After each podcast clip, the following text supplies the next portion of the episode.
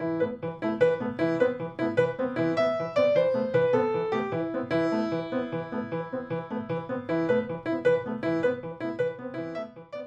پادکست ها با قصه اعزام اولین محصلین به خارج شروع میشه.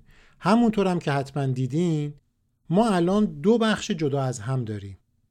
بخش اصلی و پیوستا. توی بخش اصلی که قسمت اولش هم منتشر شده داستان سفر و تحصیل این محصلین رو می‌گیریم و میریم جلو.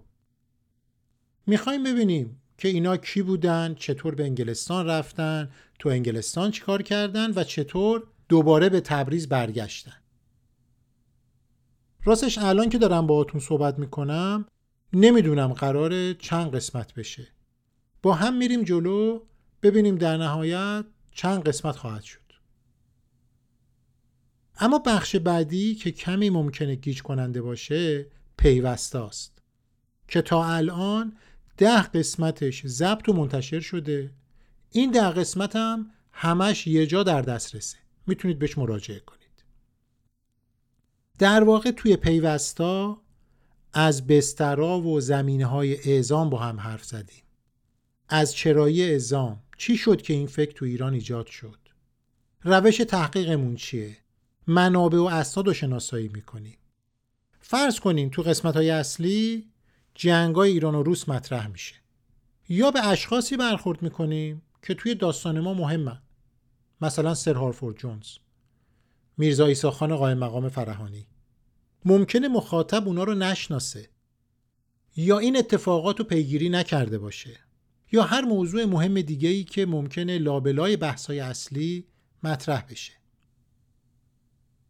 اگه بخوایم همه اینا رو تو قسمت های اصلی بگنجونیم اون وقت خط سیر اصلی داستان گم میشه طولانی میشه. ممکنه بحثا پیچیده بشه و به اصل ماجرا لطمه بزنه. بنابراین اومدم هر حرف و هر بحثی رو که ممکنه باعث طولانی شدن قسمت های اصلی بشه جدا کردم. آوردمشون توی پیوستا در موردشون توضیح میدم. پیوستا یه دفتر جدا و کمکیه مثل پاورقیه که ما نمی‌تونیم اونا رو تو متن اصلی بیاریم اما چرا این کارو کردم؟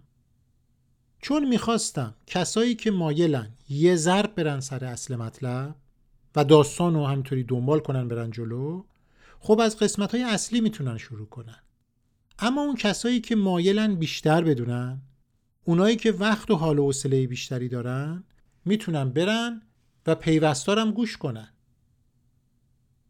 این نکترم اینجا بگم که توی این پیوستا از موضوعات تاریخی بحث میشه. تاریخ ایرانه که اتفاقا خیلی خیلی مهمن. از قید تاکید استفاده کردم تا بگم گوش دادن به این پیوستا به همون کمک می‌کنه تا تصویر بزرگتر و عمیقتری از حکایت اعزام محصل پیدا کنیم می‌تونیم بهتر و راحتتر داستان اصلی رو درک کنیم.